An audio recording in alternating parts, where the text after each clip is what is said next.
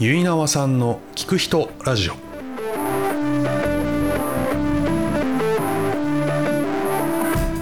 皆さんこんにちは。結縄さんの聞く人ラジオのお時間です。え今回は、えー絶滅危惧種の納豆屋さん、えー三浦義則さんにお話を伺いました。え千葉県館山市で、え祖父の代から続く納豆屋さんを営む三浦さん。えーそのお仕事を継ぐに至った経緯から、えー大変だったこと。そして、えー仕事をしていての喜びなどさまざまに伺いました。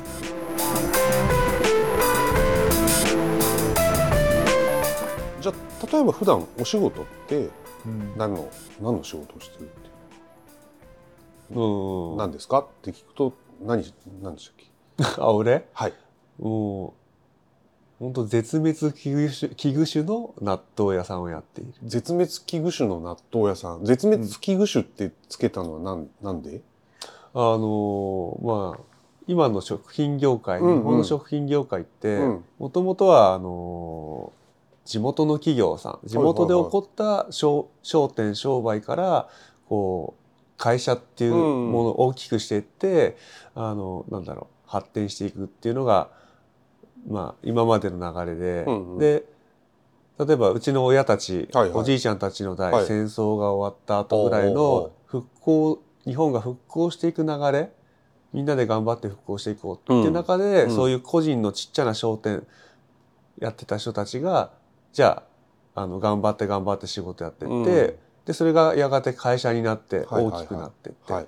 でそれが、まあ、高度経済成長期要は我々が、うんうん第二次ベビーブームって言われるっていうはい。はいはい時ぐらいが多分ママックスそれから平成のバブルって言われてるところうんうんうんに向かっていくぐらいが本当頂点ぐらいだった時、うん、だったのが、あのーまあ、どの業界さんも多分良かったんだと思う。うんうん。でもそれが今度バブルがはじけて、はい。えー少子高齢化が始まって、で今の日本経済見てくると、大企業さんはある程度のね、うん。大きさがあるから残ってるけども、でも我々みたいな小さなうん。頑張ってきたところがもう頑張れなくなってきちゃってうん。どんどんやめていく。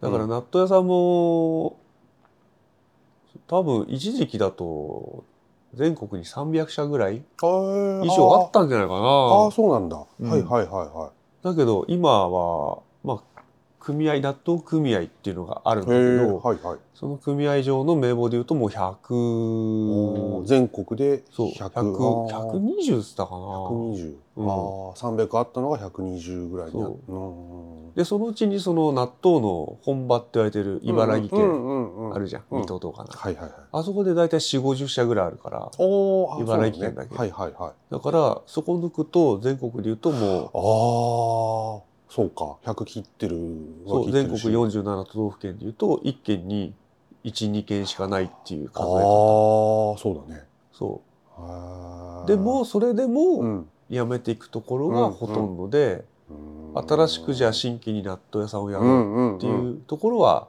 ない、ああうん。そうか。だからもうあと10年経ったら多分2桁になっちゃうよね、ああそうか。うん、そそれが業界的な今のそうでも2桁になってもあの一般のお客さん困らないわけよ。うんそれはなんで？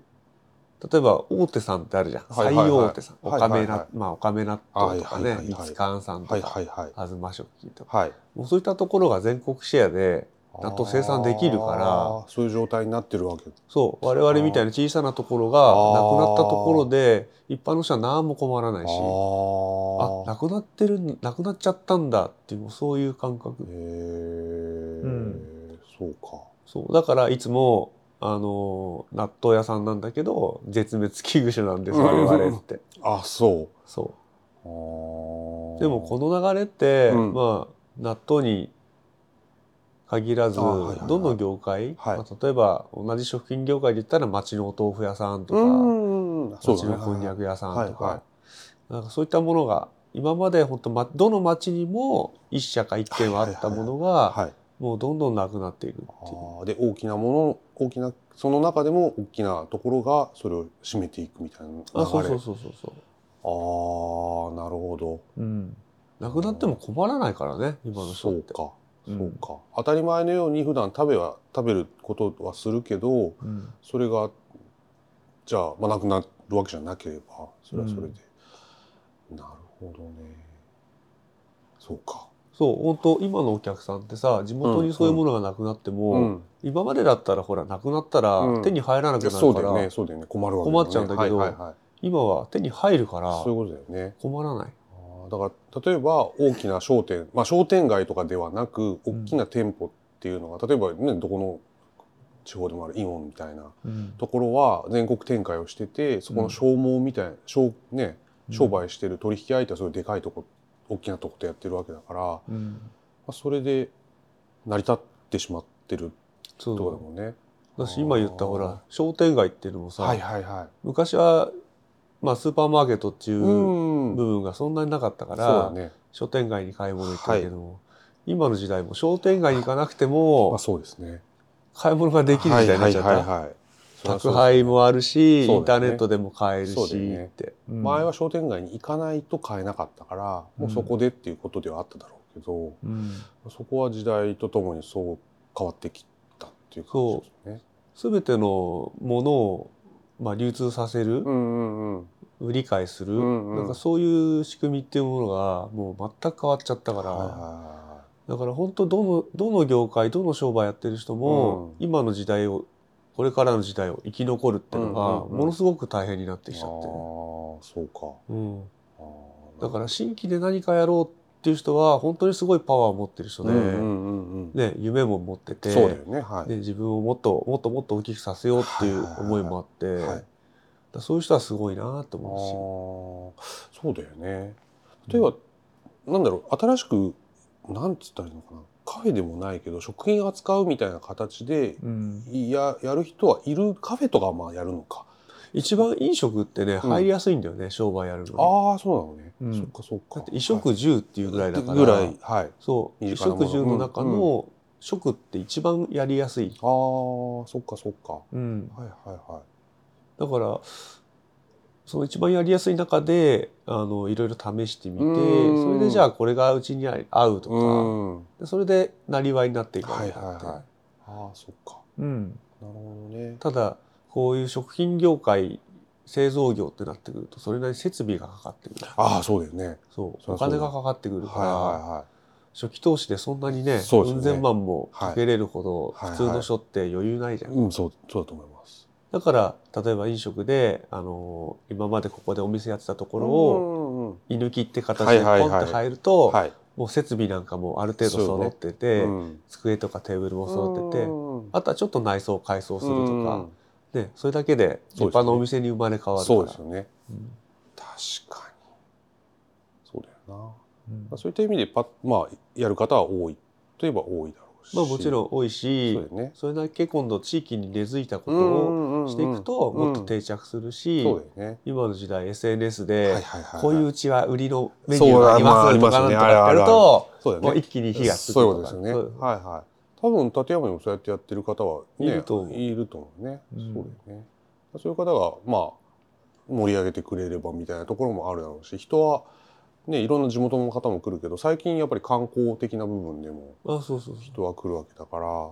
でましてやそういう SNS ってさあの不便だとかさ山奥だとかさあああ誰もこんなとこ来ねえよ ぐらいのところほあどはいはいはいはい。来るんだよね。そういうことですよね。そう。今までにそれは起こらなかったことが起きてますよね。だからさっきの話とはい。全く今度真逆のことが起きるわああそうか。け。そう。便利さを追求すると人ってあああ物ってやめていく動かなくなっていくんだけど、はいはい。でも前までの不便があ不便ってものの方あがはい人って求めたり、ああ面白いそれ。なんとかする。俺はそう思ってんの。そっか。そう。だから世の中今便利になりすぎちゃっそってか。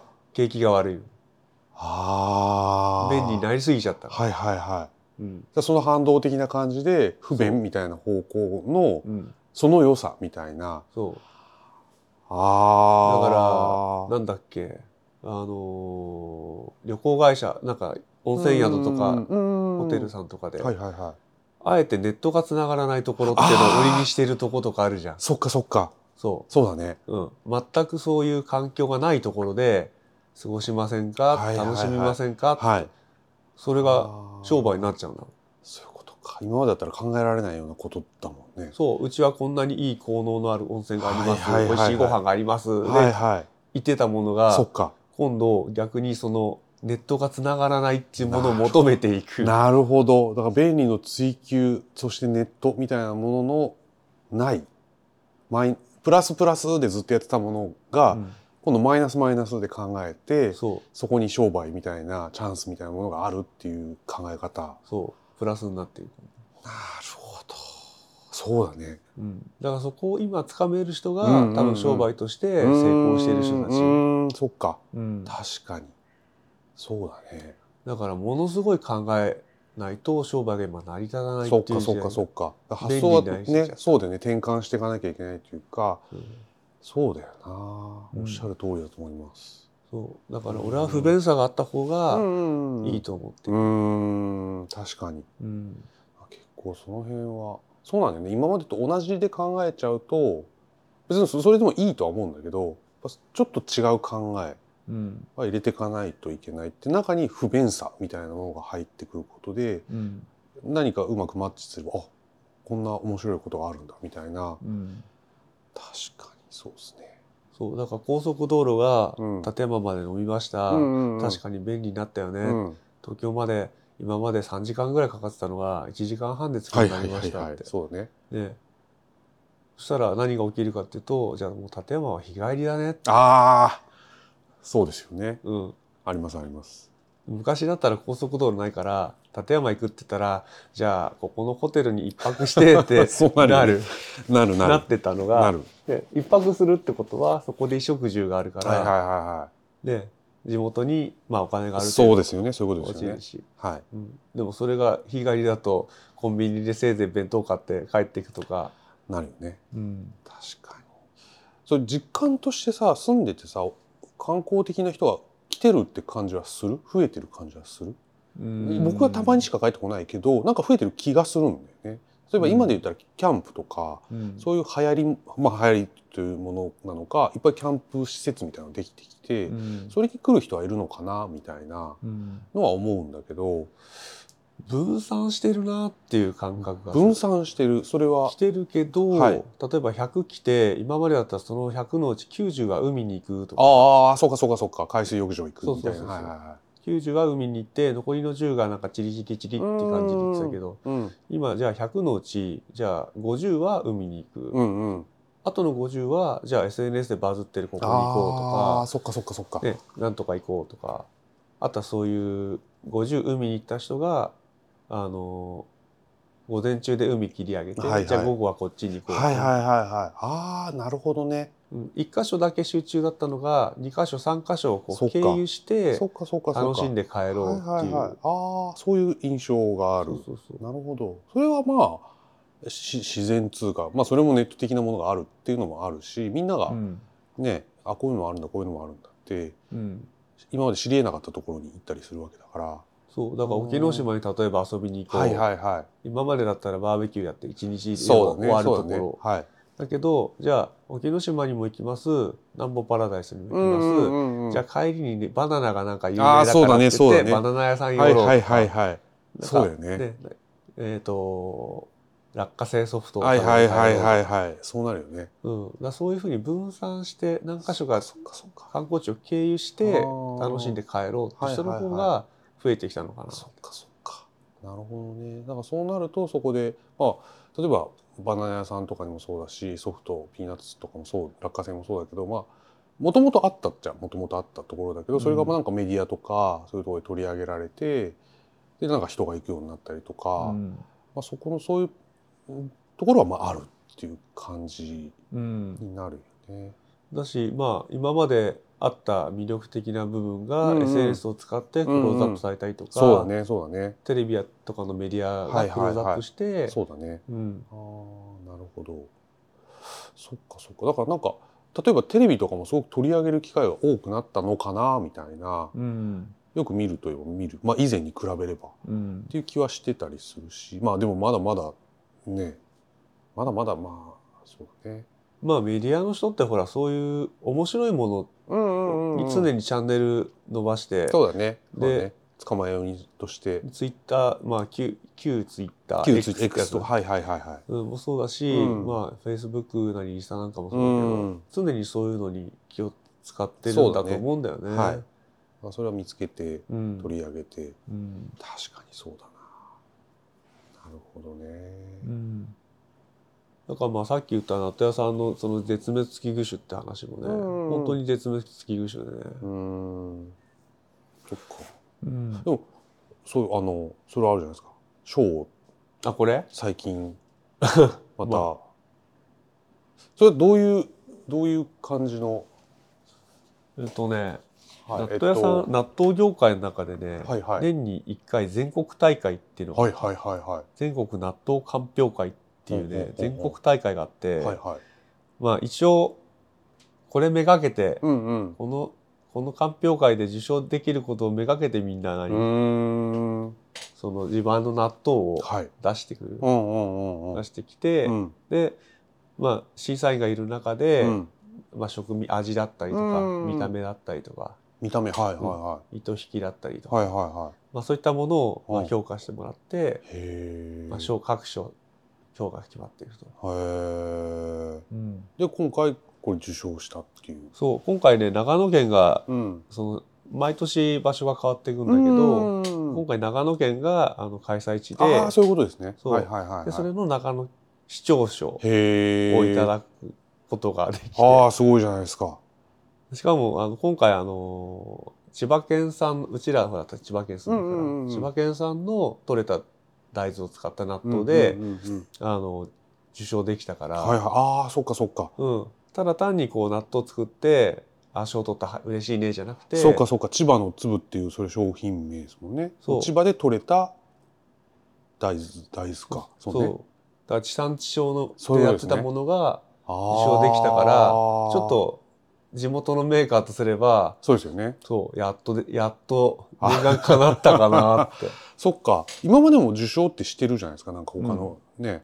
前に会った時とかちょうど。あそうそうそうしてる。だけど今回はそのまさに千葉でその商品が受賞したってことが今までなかったない。で今回初めて受賞したって。あそうそうそれはまた喜びはひとしおなもので、へえそう。今まではまあ原料は違うけども、まあ国産の大うん豆使って、まあいろいろ工夫して、うんでそれが評価されて、うん。あそれは良かったねだったんだけどでも実は実はやっぱり千葉県で商売しててメーカーだからそっかそっかやっぱ千葉県のね農産物で出してはい。受賞できたらそうだね。いいねってずっと言ってたんだけどそれがやっと、叶ったわけですね、うん、それってさたなんだろうそういう会っていうのはどっかで、まあ、な今回長野で開催されて、うん。でまあ発表の時があるわけじゃん。うん。発表するタイミングというかうん。それはい言ってるみたいなそういうことなのそれはまあちいやどういうそ感じなの？その会っていうのがわからよくわからないんだけあど組合？組合ででその発表の瞬間があるわけじゃんその審査して、うん。なんかどういう風なのかなみたいな。多分どういうイメージなのかなみたいな。どういうイメージか。今インターネットってほんとすごくて。はい。こんな感じでやってますっていいうのがはいはいはいわかんだよね。組合のページですね。うん。で選評会があってうん。あなんかすすごいと。うん。どこいつもホテルでやってんだよね。へえホテルでやって。るはいはい。でこんな感じで審査員の人がいて、はいはい。でこんな会会、うん、こんな風に会場があってさ。でそれぞれを食べていくわけだ。そう。食べて見ながら、まあ、見たりとか食べたりとかしながらうん。で採点していくみたいな感じか。そうああこれ何人ぐらいの審査員の人がいるって感じなんだろうね。結構いるね。確かね10 15って書いてあった？15だったっけ？15人。うん。はいはい。あじゃあ15人の人がそれはやっぱりいろいろ関係者あ研究者文化人、うん。食品関係者。なるほど、それこそ外国からの方もねああなるほど。うん。あそういう人がみんな食べてそうでバリ見たりとか。なるほど。うん。あじゃあそこに対してメーカーさんが等しく等しい条件というかそれはそね揃えなきゃいけないから出してって。これタレとからし入れてないからね。あそのままなんだ。納豆の本当に純粋の納豆のそういうことだね。まんまそうはいそれをまあ食味して、まあ、評価していくと。はいなるほどね。うん、へえで別にそれ会場に行ったりするいやさすがに。これは行かない、じゃあ発表されたっていうのなんか連絡が来るって感じなんだ。一応ねあの組合の方からファックスが流れてくる。ファックスが来るんだ。じゃあこれでし初めて知るってこと？そあ。うだしあの知り合いの、うん、まあ、業者さんの営業さんが「うん、おめでとうございます。あ 連絡が来るわけだ」そこで流れてくる。あなるほど。じゃあそれを来て何かなと思って電話かなんか来てなんかなんか来たかなぐら ちょっと淡い期待みたいなもの。ああなるほど。いのでも営業の番号出るからああ来たかなっああそういうことだ。だから例えば言ったらドラフトかわかんないけどドラフトそうそうそう あそういう感じで来て来たかな来たっていうなんかそのてまあドラフトみたいな感じ感じ。うん、それは面白い。そうか。うん、でややったみたいなやっぱそういう感じになるわけでね。そうだね。なるほだからメーカーさんもほらあんな感じでさちょっとお祝いしてもらったりどとかさ。ああー本当だね。そっか。うん。花が来るわけですね。びっくりしたよ。何が来たかと思ったら。へ えだってすごい。これ持ってきた人さ、はいはいはい。東京から持ってきたんだよ。あ東京から持ってきたの？なんか普通地元の花屋に言ってさあそうかそうだね。持ってくりゃいいのにさしかもスーツにさ白い手袋してさ 朝の7時にここに立ってんの。えどうしたの？っつったらあの新興フーズさんからお依頼が受けまして。はっつって。このでっかいランランか。胡蝶蘭ね胡蝶蘭ですよね。うん。へえ持ってきたんだ。びっくりだよね。どどっから来たの？東京から来た えー、って。すごっ。なんか一大イベント業界的には。そういうことですよね。そうそうこれはすごい。じゃあそれも受賞しておーやったってやっぱなるよね。そうだからねそういった業界自体がすぼんでいく中で、うんうんまあうん日本の一般の消費者にこう PR する、うんうんうんうん。本当1年で一番のとそっかそっかそういうことですよね。ころなんでね。じゃあまあ受賞したからにはこれから PR をどんどんしていってお店さんとかでもこうなんだっけポップ作ってとかやっぱ。まあやってもらえるところはそそうだよねまあ、PR というか。はいはいはい、もっと。まあ販売部分でのそういう PR だったりとかね、うんうんうんまあ、ネットメディアの PR だったりとか、うん。これもそれこそあの普段うちの商品を買ってもらってるお店さんの営業担当の女の子が作ってくれたへえあー嬉しいうねちが作ったんじゃなくて。あそういうことか。そうそうそう。号外として、うん。なんかそういう記事新聞的な記事にして。そうそう。だからそういうふうにやってもらえるとすごい。ああ嬉しいよね。なるほど。うん、そういうことか。お互いに、うんうんうん。まあそうやって発展していきましょうよっていううん。ねいい流れになるよね。確かにそれはそうだよね。うん、やっぱりそれは、まあ、日々作りちゃんとねこう商品を作り続けてで時にそういうものがあると、よしよしまた再びそれを糧にして。糧にしそうそうそうそっていう思いだよね。う。そういうことですよね。うん、なるほどね。あれお仕事はおお父さんがあこの商売？そうこの商売は。納豆屋さん自体はあの私で言うとおじいさん。おじいさん？祖ああ父。じゃあ三代目って感じ。そう三代目。なるほど。うん。おじいさんが始めてうん、じゃあもう生まれた時にはもう当然家はやってうんて、うでそれは当たり前のように見ていて。見ていて、ああで、まあ、かといってつすぐ作れるわけじゃもちろんないし、はいはいはいはい。どういうこ工程っつうの？その作っていく過程？納豆を作っていく。納豆を作っていく過程？ああで、まあ、工場があってうん、そこでまあ作っていくってことだよね。そう納豆自体を何かこうかかこうわかんあもう生産してるから、うん。もう大豆がまあ生の大豆はいはい。から始まって、はい。でそれを洗って水に浸すっていうのが、まあ、仕事でいうと約1日目。ではいはいはそうすると次の日になるとあの大豆が水を吸ってくれい。る、ん。浸石って言われる工程なんだけど。親戚。親戚はい。はい。あの浸水のうん、ああ、親戚はいはいはいはい。そうすると大豆が水を吸うと約倍ぐらいに膨れるうからん。それを次の日の朝に圧力蒸気の釜で要は茹でるはいはいはい。茹でてあの納豆の柔らかさのうん柔らかいところになった状態で納豆菌を摂取してあげて、うんでそれをみんながしてる白いパックにはい。盛り込みして、うん。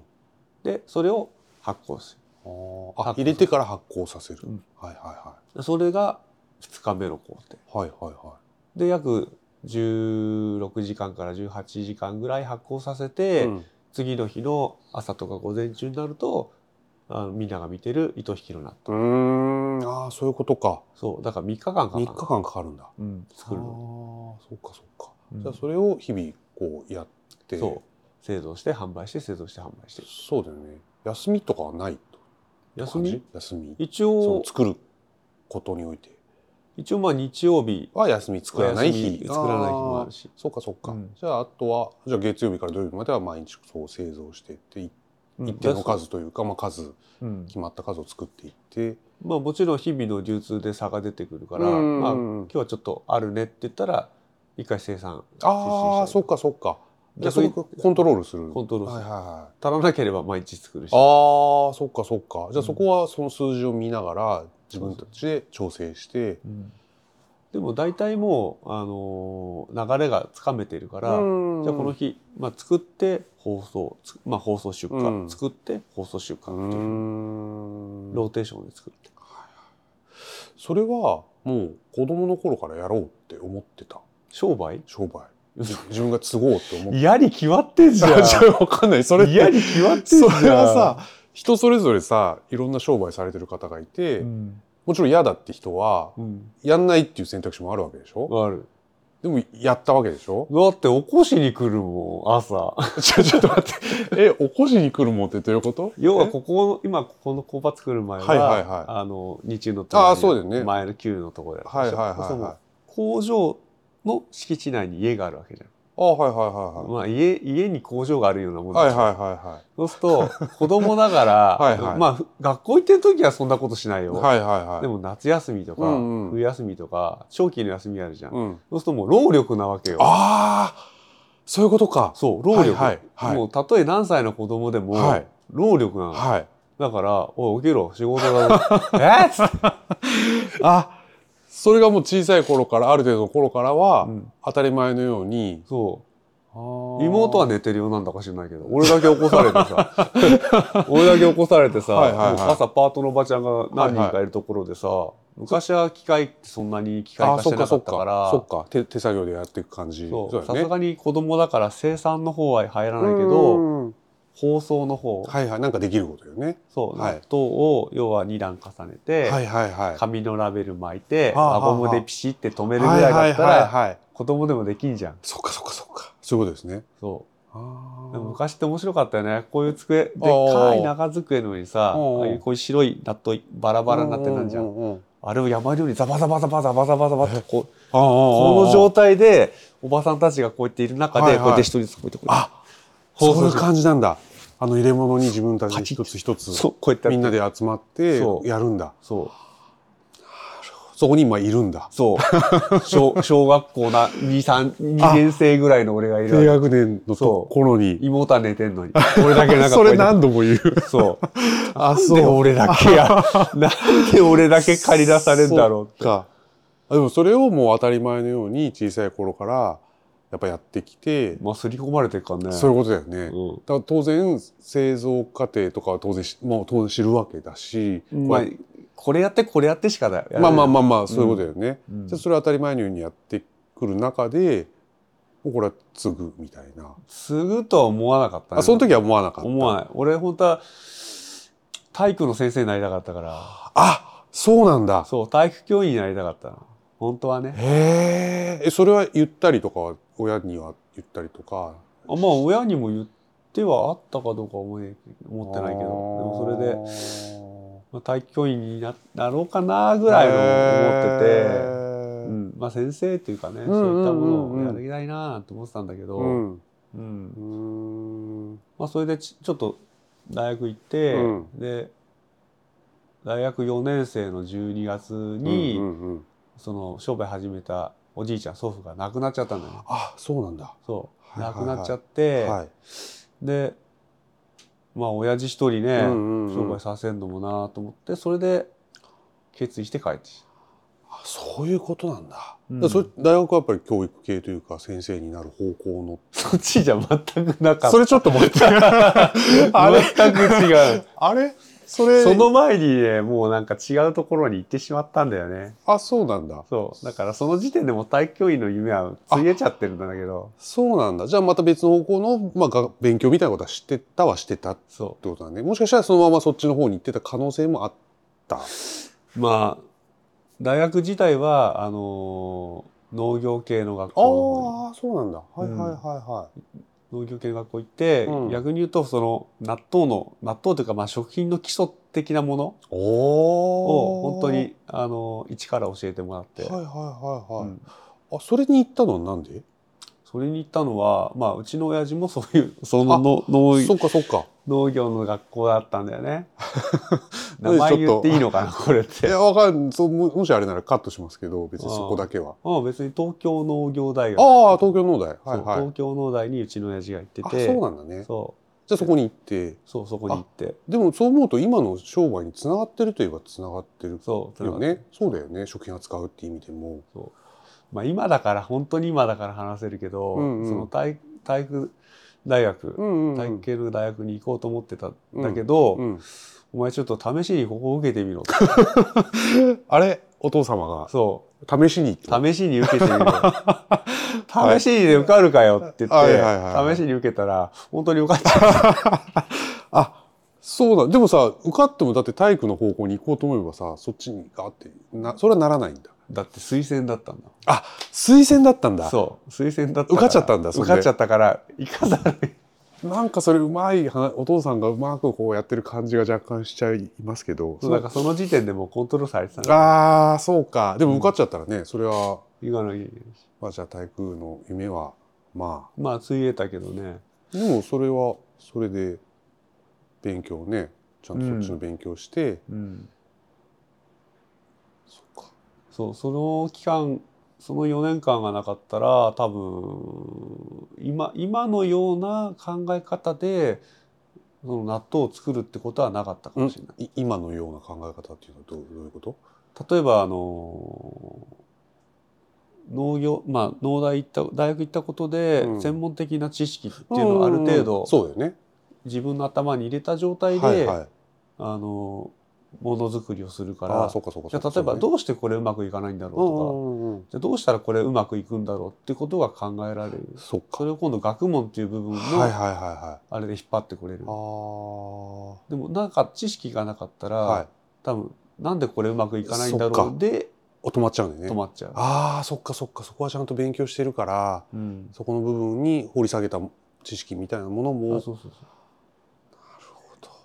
だったりこう例えばセールス営業行った時に出てくる言葉が、うん、プラスアルファが出てこない、ああそうだね。うん、そこに専門知識がちゃんとこう出てきてあそれによってああそういうことかみたいなそう。こ説の商品の「いやはいはい何ですか?」って言った時に漠然とこれだけですっていうかはいははいはいはい。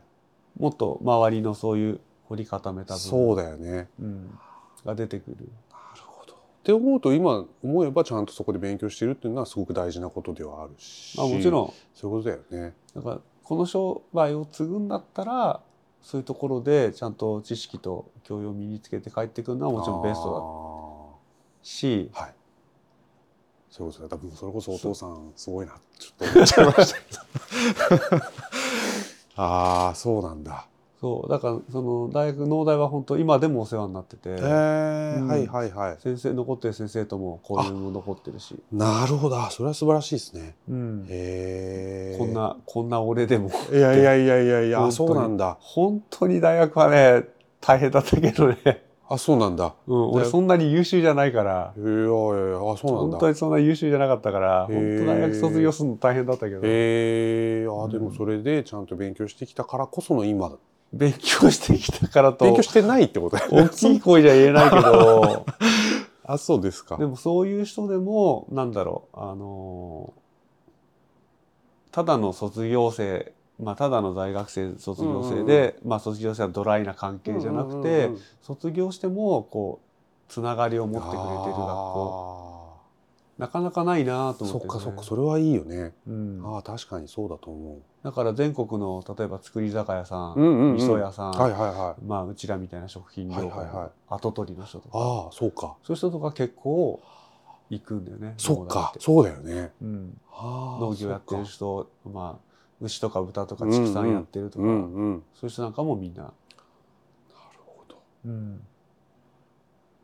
すごいいい学校だと思うよ。そっかそうだよね。うん。それを卒業してからもちゃんとお互い付き合いながら状況を知りながら、うん。できっとそのそれぞれが抱えてる問題点とかも例えば大学の方でも知ってきたりとかうん。で今の若い子たちにこういろいろ言ってみた逆にあれだよね。ちょっと今度実習生入れてくんないとかさ。ああそういう相談もあるわけだ。そう。えうちですか？みたいな。あ うちでいいんですか？いやでもそれはそうだよね大学としてもさ。そうだよ。もっともっといいとこあるでしょって。いやいやいや。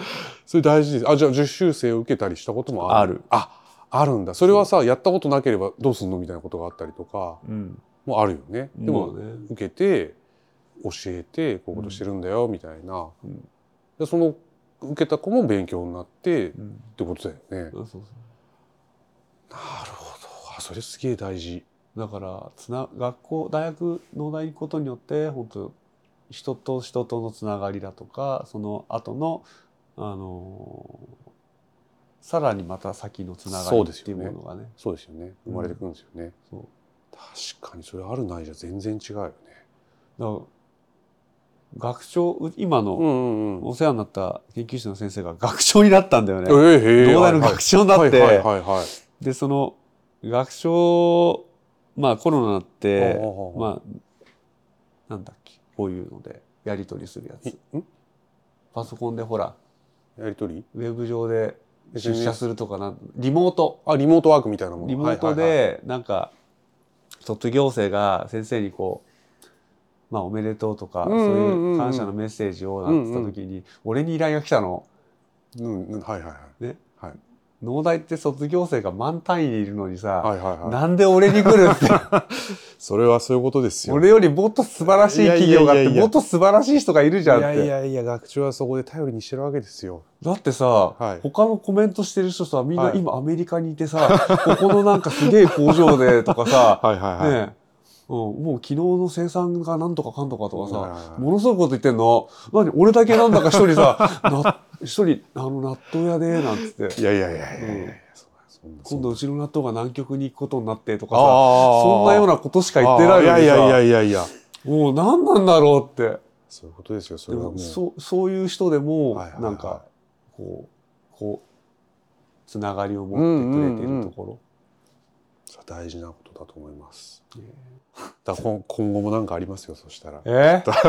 今後？今後もね思いがけない連絡が来て「えなんすか?」みたいなそしたら思いがけないことを言われて「えそれですか?」みたいなののが今までもあったわけですから。それはこれからもあるとして思いがけない 朝気づいたら人が立ってて蘭を持って胡蝶蘭を持って持ってるかもしれないです。いやいやいや。そっか。でもそれはすごいね今後もぜひつながって。でもまあいいことばっかりじゃないけどね。ああまあまあそれはねやってればいろいろ、うん。まあちょっとずつ体の衰えも見えてきた我々の 同級生の年代ではございますがね。まあでもまだこれからまだまだこれからですからね。そそうっすよ。なんかようやく始まったみたいな感じは。う 飛んでる？え？飛んでる？いや飛んでるって何？なんかほら桟橋だから源あ渚の駅でいつも飛んでるじゃん。ああ飛んでる飛んでる。飛んでねえな最近。いやそんなことないよ。いろんなとこ行って。うん。俺あれ好きなんだああそう嬉しいことです。毎年正月に僕はね SNS で飛んでるやつですよね、うん、今年もやる？やりたいとこですけどね娘が今小6なんですけど、うん。一緒にやってくれるのかどうか。やってくれるんじゃないの？やってくれるかな。一人？娘は一人。あ一人？で娘なんですけど、まあまあやりますよそれは。結構いろんな方にそれね言ってくださる方がいるので、うん。あれはまあじゃあリクエストもあったってことでやりましょうか。あれいいよね。素晴らしいよね。ああそうですか、うん。はいやりましょうじゃあ私もね。本当だよね。はなんかそうやって人に見られてるっていうのはね、常に感じるよね。ああそうかそうか。そうかそうか、うん。そうだよね。やっぱりその感じはちょっと身の引き締まるみたいな感じ。ただ一人でねやってるわけじゃないし。そう。だからあんまりまあフェイスブックも、うんうん。うん SNS フェイスブックやってるけどあまり商売ばっかりでも面白くないかああーそうらと思って。ね。ああそうね。ラーメン面白いですよね。まためっちゃ食ってるよみたいな。この人何でいつも大盛り食うんだよみたいえー、そういうふうに感じるの？僕は感じます。僕俺がそんな食わないからあそう。大盛りとかもう食わない年齢年齢的には分かんないけどうん。もう食べるなチャーハンつけてるよっていうのは思いますけいやどでも俺なんかさ、はいはい。あのもっとラーメン好きな人に言わせりゃさあいやいやいやいやお前なんかさっていいいうん感じでそれがやっぱりねその自分があまたいいねっていうその感じがしますのでなんか本当会うとね皆さんって本当ラーメンしか食べないのって よく言われるから。そんなことないよ。ってそれが。ちゃんといい感じのなんだろうブランドブランディングになってるわけですよ。そうかね。そう。まあ、まあ、引き続き食べていただきたいっていうねレポートを。それはもう皆さん来た来たって感じでだんだん食欲も年とあもにってそう感じがするけど。だからそんな中でまたまた食ってる大盛りっていうのがちょっとこっちが 突っ込みどころがまああるんですけど、まあ、それで元気でねいられるっていう感じだとは思うんでそうですか。そうだと思います。ありがとうございます。そこはまあまた頑張りますよ、はい。頑張りね頑張りましょうありがとうございます。途中で途中でこれどうしようかなと思ったのあったけどね。なんなんですか？えいやまだ商売の話になった時にさ、はいはいはい。まあ、今も言ったけど、うん。すごいやっぱ大変な時期があったんだよね。あーはいはうん、でい一番一番きついなって思う時があってさ、とある東京の営業先行った時に、うん。まあ、うちの親父と同行で行って、うんでその商売や向こうの東京の営業先の人がいもともと阿波の人だったよね。おおはい。阿波の人が東京に住んで、うんでそこの会社で、まあ、ある程度の役職になって、うん。なったからっつってじゃあ行きました、あはいはいはで話してます。じゃあある程度商談終わりました。ちょっと俺トイレ行ってくるってい。親がうん。抜けた後にそのその人に一言言われたのが「お前んとこのさ商売って商売っていうか納豆ってさ三流だからさえ？何それ？そんなこと言う？はいはだから同郷の人だからもちろんこっちのことも分かってるし、いはい。はいはいはい。まあ東京じゃこれじゃ通用しないよっていう意味で言ったんだと思うんだけど。ああ、それ結構うえってなるよね。きつい。うん、だそれは今まで親たちが続けてきた商商売に対して三流っていう烙印を押すわけじゃんいないとこでね俺その時まだ20代前半だったからああ。あれはショックだ。だったね今まで続けてたもんダメなんだ、はいはいはいはい。うん、へえ。それどうするもんこうするもん？ねえその時って。だから返事ができないよねその時に。なんかそんな感じがするというか。え？まあ確かに大手さんの商品に比べるとレベルもやっぱりそこまでいかいないっていうのも分かってるし、ある程度こう土俵同じ土俵に乗った時にじゃあお客さんこっち買っちゃうよねってい。いう部分があるじゃん。ーそうかそうかそうか。結局。はい。だから三流だよって言われた時ああそうだそうなのかまあそういうのも含めてすごいショックを受けて、えーそう。それなんで三流って言ったんだろうね。それが俺は気になっちゃうまあでもその言葉がなければ今頑張れなかったかな。なあーそうか。それがあってクソみたいな、まあ、思いはしたねなんかうんきつい思いをしたけど、でもそれが逆にそのババネ？か糧なんだろう。ていうか確かにねその後からね日本の景気下がってったんだよね、あー。俺らが20代前半の時ってそうかまだねまバブルの波はちょっとあまだはいはいそこから急速にデフレに突っ走っていく？あーそうかそうかそうか。マックがハンバーガー80円とかさ。ああそうかそうだね。吉野家がそうだね280そうだね。はいはいはい。真っ逆さまに落っこっていく中でやっぱりスーパーさんの売価も一気にパッと下がる。そういった時にやっぱり同じ商品だったらうん。安い大手をそうか。そうだね。だからそこでそ逆にそれが下がるっていうのと三流っていうワードがあって、うんうんうん何クソ根性が出ちゃったわけよね。そういうことか。うん、じゃあもう商品のまあ手こ入れというかそれが始まっちゃったね。俺の中でね。うん。じゃあ実際何か行動をしたっていう感じ？あそうそう。今までの外国産主流の、まあ、生産部分からはじゃあ国産の方にシフトしていく、原料を国産大豆にシフトしていく、いはいはいはでじゃあシフトしていく中でじゃあその時千葉県産のその大豆ってそんなに質がいいっていうあれがなかったんだよね。はいはいはいはいでもやっぱり地場の地元で商売してるからうん。千葉県産の農産物使おう、うーんでそれがうー、ん。うん、それを使い始めたのはちょうどそのタイミングかな、へー。後ぐらい。そっかじゃあその言葉がなかったらそうやってないかもしれない。かもしれない。あー。うん。だからそう言ったらその商品につながってない。あそうそう。そういうことだよね。そう。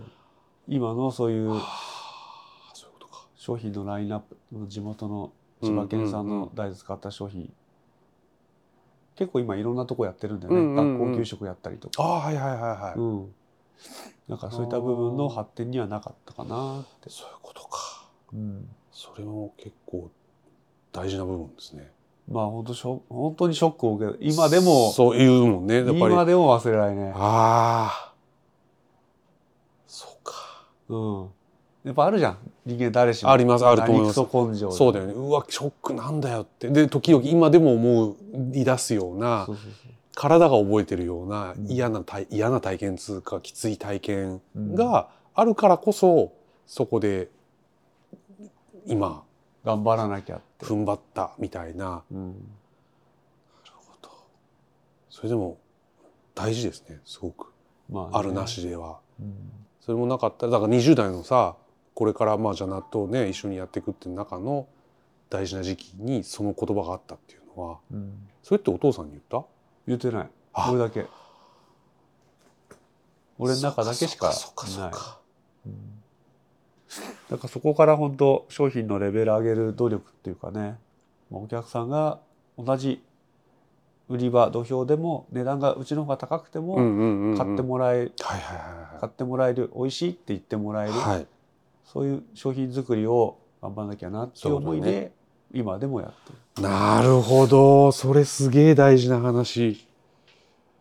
いやーちょっとそれ知ってる知らないだとちょっとここ配信していいのかえ？な 今のこの話を配信していいのかでもいいんじゃないの、いい、うん。まあ、流れになるから最後になるとは思うんだけどうん。すげえ大事な話だと思うそれ。でその今俺聞いて思ったのはそれをみんなもっと知ってればもっとやっぱりさそういうストーリーがあるわけじゃん。あの今商売とか誰かも聞いた中で言ってたのは今商売に大事なのって作る過程とかもそうなんだけどストーリー大事なんだよねって言った人がいて、あその人は柏で革製品作ってる人に聞いたのね。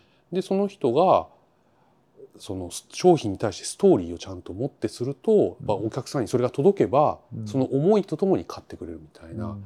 だから例えば今の話今のまだどこの話があったか分かんないけど、うん。そういう思いを持ってこの納豆がありますっていうことをするとああってやっぱなるうん気がしたんだよね。だそれをまあ今の表現そのは分かんないけどもっと知ってもらえるといいのかなみたいなのは。まあね、うん。なりいその会社が続いていく経緯をまあうんうん。話していくのとまた裏の話だから、そうだよねそう。その裏の話だからい言いづらい、表現しづらいところではあるんだけど、うん。でも今それを知ることによって俺はより三浦が作るものに対しての思い入れがぐぐっとやっぱ入っていく感じ。あーはししたのでそうなんだ、そうそこをだ作ってると分かんないじゃん、うん。作ってる側ってさ PR とかってさどういう PR がいいんだろうとかってさ、うん。だ結構誰もがそうだと思うんだよね。作り手さんは。どうもう思い入れがあるからいいですよいいですよっていううん。やっぱ表現になるのかもしれないけど、そこに対して負の部分うん。をやっぱ見せることによってその踏ん張りのまあねでもそそこそういうのはちょっとなまあねかなかね,、まあね難しいからあれだけど、ね難しいけどねまうん、それを思っちゃったな。そうそう。あ、うん、なるほど。でもそれは非常に、まあ他にもあるけどね。まあねまあねそういうのは。他にもあるけどね。あるあるよ。また来るよしたら。いやいやいや。また聞きに来ますよそれは。でも俺の中のその何クソ根性を駆り立たせた本当衝撃的なあれはそこね。そういうことか。うん。だからどんなに今の商売大変でもどんだけ何十時間働いても、んその言葉だけがどうしても思い出いやるから。ー。それその社長ね話30だって言った方はだどこまで考えて言ってるか分かんないけどでもそれだけ三浦の体に残る言葉を発したっていうのはすごいことだなと思うっていうか、まあね。だってねもともと阿波の人で知ってる人でだからただそう思って言っただけかもしれないけどなんかすげえ逆の愛愛っていうかさまあ愛愛多分その人は愛というよりかはもう多分突き放すたそういうことやね。すごくき危険なというかさキラーな言葉というかさ諸刃の剣になりうる。まあな分かんないけどちょっと表現がうまくないけどすごいなと思うよ。本当に多分突き放すために言ったんだと思うね。だから実際商売しなかったからね。そうなんだ。うん。はあそっか。うん。まあそっか。それで商売してればまたそれはそれなんだろうけど、うん。あそうですねあ時間大丈夫がそうですまだいい。そっか。それは。そうね。だからそういうのがあったからね。はいはいはいはまあそれ農大行った部分とかね、そういった辛い言葉だったりとか、うん何基礎根性でまあい。農大行ってる時にはその言葉はまだないないない。だよね卒業して一緒にやり始めてからってことだよね。そうそう。だから消費まあ生産管理もそうだし、うんまあ消費もそうだし、ねこれぐらいの本当100角100角100センチ100センチ、うんうん100ミリ100ミリのこの容器の中のうん世界をどう充実させるかっていうのがお客さんに届くか届かないか。いやーちょっとね今ねタイトル言ったよ。タイトル言った感じこのね100ミリ100ミリのこの中にどれだけのものがってあいううその思いうん、それがやっぱ詰まってるわけじゃないですか。まあね。そこをもっとこう表現というかと届くといいなみたいな感じ。まあ本当常に常にいつもね SNS でも何でも書いてるのはもう俺単純なんだよね。もう食べてお客さんが美味しいって言ってもらえればうん。また買ってくれたり、ね、また食べてくれるわけじゃん。だから常にそれしかもう追求してない、そういうことですね。うん、そうか。もうストーリーもあるかもしれないけど、純粋にこの100ミリの世界の中の納豆を食べて美味しいって言ってくれることがうんうんうん一番の喜びだし、ああそうか。一番つながっていくそういうことですね。そうだからこの間もさまあよく電話かかってくるのお「うちの納豆どこで売っても買えますか?」ああとかってはいはいはいもう東京の銀座に住んでるんですけどああはいはいはい。渋谷に住んでるんですけどとかはいは仙台の泉区に住んでてってあ言って。あはいはうん、でもそういう人がじゃあ例えば旅行できた、うんホテルの朝食でい。出た、うちの納豆食べたら美味しくてとか、そうだよね。うん、知り合いからもらった納豆が美味しくてとか、そういう伝えで連絡が来るとすごい嬉しいのよ。そうだよね。それは嬉しいよ。うん一番嬉しいああそうか。うんどんなにね安く売ってはい数が100200売れても、はい。その電話一本のこれ食べたら美味しかったんだけどもこのこの一言だけがもう変え難いね。それはそれはすごくいい話です。いやそうだと思いますよ。それはうん嬉しいよ。嬉しいすごい作り手として最高に嬉しいまあ飲食やってる人もみんなそうだと思うまあそうだねそうだね。うんやっぱり美味しいって言ってもらえるのが、ああ最高の褒め言葉なんだねそれはそうだね。うんまあだからややれていけるとやってくよしよしね次も。だからあまだ続けられるのかなああそうだわ。おっしゃる通りです。うん、そうですね。それがなくなってったらもう畳む時かなとう思うね、ーんそっかそっか。うんでもそうやってね電話かかってきてってまたそれも思いがけない時にタイミングで来るわけでしょ。思いがけない 来るんだこれはまた本当に。最初ほらちょっとお聞きしますけどってかかってくるから、はい名乗らずに。クレームの電話なのかなってもそう構えはそっちで あクレームか。なんだろうなんか、はいはいはい。なんかやっちったかなって、はいはいはいはいはい。でもそう言って今度ね問い合わせだったり明るいこと言ってもらえるとねやりがいがあるっていうか。そうですよね。そう思うと結構ちょいちょい思いがけないことがやっぱあるんですね。やってると。そうだねそうだね。面白いね。まあ、どの商売もそうだよねそっかそっか。だからそうやって問い合わせが来るとかああそうかそうかそうか。依頼が来るとかさそうだね。うんそうやっぱりそれは続けてコツコツやってると本当に予想してないようなことがうんいやーそれクレームの構えでって面白いだってさ クレームも来るってことだよねもちろん、ああそうだよね、うん。なんか糸引きが弱いんだけどとか。ああそんなクレームが来るんだ。来る。すいませんって。糸引きが弱いっていうのはさそれ比較してのひその人にとっての糸引きが弱いっていう多分表現。納豆を食べ続けてくれる人そういうことだよね。そうそで今回のはちょっと糸引き弱いよみたいな。う、うん、それで連絡が来るんだ。そう まあほら発酵食品だから。あその時々で違ったりとかって。熱の当たり方がちょっとムラムラが出ちゃってたりとか。たまたまたまたま納豆菌のかかりが弱いとかさ。それ糸引き弱いでクレームってすごいすごいな、まあ、あるある。あるんだ。ある。へー。クレームはいろいろあるって。でもそれは謝るってことだよね。すいませんって。大学の糸大概のものを送りますんで。あそんなこともあるの？もうやる。もちろあそう。ん、うん、やっぱり美味しい納豆食べてもあまあらいたいねねって、それはそうだよね、うん、それはでもそそっか。それはまあメーカーとしての責任だよね、そういうことか。うん、糸引かないとダメっていう話があるってことね。もちろん。納豆は糸が引いて引いてなんぼみたいな。朝食べて糸引き弱えなみたいな。なことなんだこれ。今目じゃねえかよって。逆に強いこともあるってこと？うん？強い糸引き今日強えなみたいな。あるあるある。なんだこれ。容器まで、容器まで上がっちゃうよ、みたいな。ああ面白い。あるある。ーそっか。うん。でもそれはねその熱の具合とかさ、で当たり季節の、まあ、湿度だったり季節とか、うん。そればっかりはそこはね、そうコントロールできないから。そうですねいやめっちゃいい話。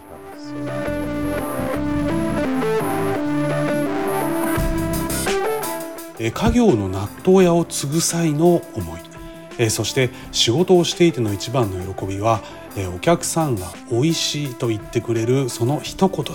というお話。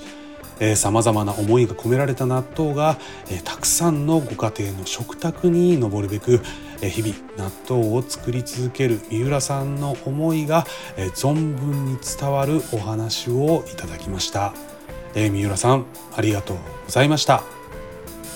それではまた次回結菜さんの聞く人ラジオでお会いしましょう。